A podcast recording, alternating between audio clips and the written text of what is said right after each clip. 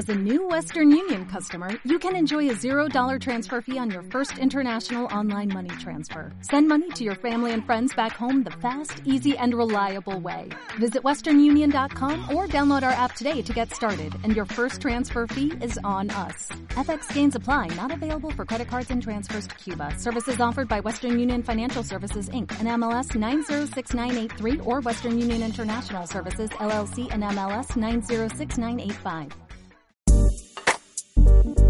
Hola malditas y malditos, tenemos una muy buena noticia que contaros. Hace unas semanas lanzamos el micropodcast Malditas Elecciones para contaros todos los datos y bulos relacionados con el 10N. Muchos nos habéis pedido más, así que hemos decidido que maldita.es tenga podcast todas las semanas. Hoy nace Maldita la hora. Maldita hemeroteca, bulos, verificaciones a nuestros políticos, todo lo que haga falta para que no nos la cuelen. Soy Andrés Jiménez, periodista de maldita.es. Bienvenidos.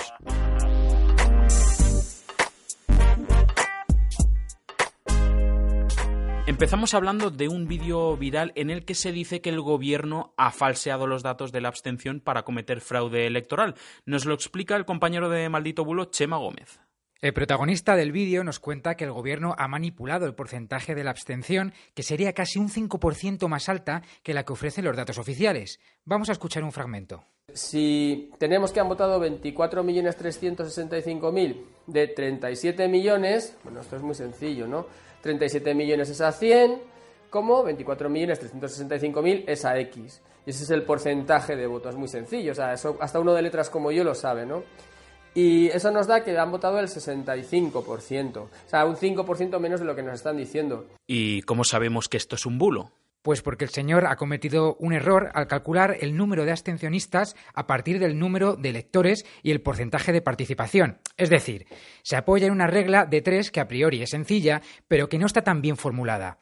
Esto se debe a que los datos del Instituto Nacional de Estadística que el autor utiliza para su cálculo incluyen tanto a las personas que votan de manera presencial, por correo y también los que votan en el extranjero, pero el dato de la abstención que aparece en el vídeo no es el definitivo. De hecho, aquí está el fondo de la cuestión, ¿verdad? Exacto.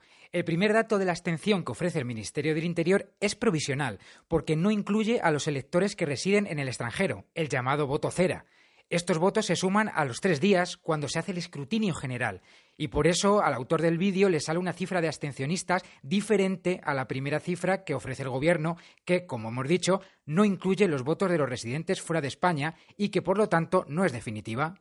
Vamos, que el gobierno no ha mentido ni ha manipulado los datos de la abstención. Podemos y PSOE ya tienen su preacuerdo y nosotros tenemos nuestra maldita hemeroteca, que viene de la mano de Clara Jiménez Cruz, una de nuestras cofundadoras. Como en la rueda de prensa no les pudimos preguntar porque no se dejaron, nos hemos tenido que quedar con las tres hemerotecas que parecen más claras. La primera, ¿se fía ahora Pablo Iglesias de Pedro Sánchez? Pedro me mintió. Pedro me dijo antes y después de las elecciones generales que haríamos un gobierno de coalición y no dijo la verdad y yo confío en él. La segunda que me viene rápidamente a la cabeza es sobre el sueño. Exacto. ¿Cuánta dormidina va a usar el señor Sánchez a partir de ahora con un gobierno con Podemos? Pero fíjese, ese gobierno sería un gobierno de coalición donde el problema sería que bueno, pues tendría que haber aceptado, por ejemplo, que el ministro de Hacienda, el ministro de la Política Energética o el ministro que se encarga de las pensiones en nuestro país, de la Seguridad Social, fuera pues una persona del círculo cercano y de confianza del señor Iglesias con poca experiencia política o de gestión pública.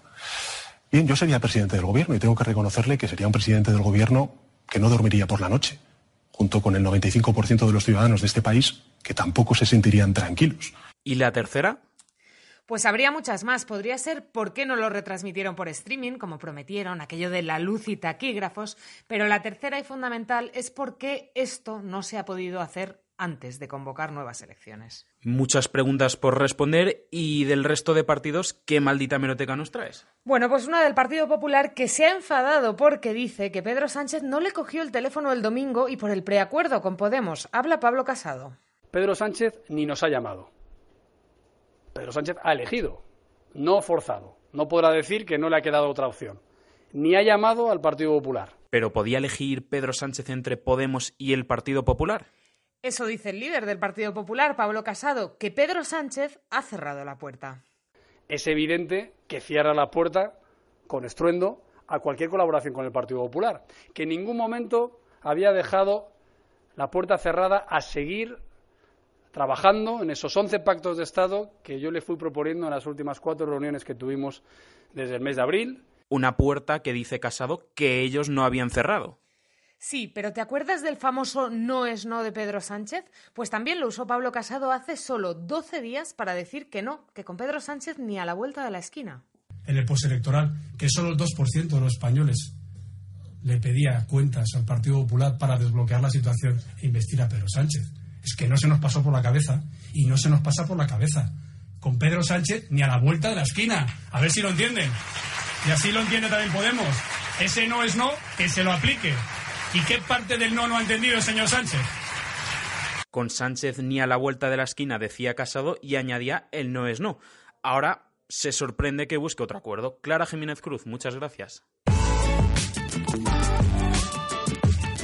Pues aún no sabemos si ese preacuerdo entre el Partido Socialista y Podemos terminará con Pedro Sánchez investido presidente, pero sí sabemos quiénes van a ser los diputados y diputadas de la próxima legislatura. Una vez más, habrá mayoría de hombres, serán el 56%, Luisa. Sí, lo contábamos en Maldito Feminismo. Serán 196 hombres frente a las 154 mujeres ocupando un escaño.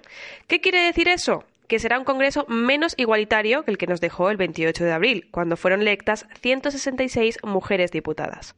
Aquello supuso que España fuera el país con el Congreso más paritario de Europa. ¿Eso sigue siendo así? Pues me temo que no. De hecho, hemos pasado al cuarto puesto, detrás de Suecia, Francia y Finlandia. Salimos entonces del podio. Oye, Luisa, antes de terminar con esto, ¿qué partidos son los más igualitarios en cuanto a género? Hay algunos como Junts per Catalunya, Esquerra Republicana, Ciudadanos, Podemos o el PSOE, que tienen un 50% o más de mujeres diputadas. ¿Y cuáles son aquellos en los que sigue habiendo mayoría de hombres? Los menos paritarios son Vox, PNV y PP, por ese orden. Pues el pasado 10 de noviembre escogimos quién va a formar parte del Congreso en esta legislatura, pero no en todas las zonas de España se votó igual. Nos lo cuenta Sergio Sangiao de Maldito Dato. Exacto, Andrés. Hemos analizado el porcentaje de voto que consiguió cada partido en las 36.000 secciones censales de todo el país y las hemos agrupado por distintos niveles de renta.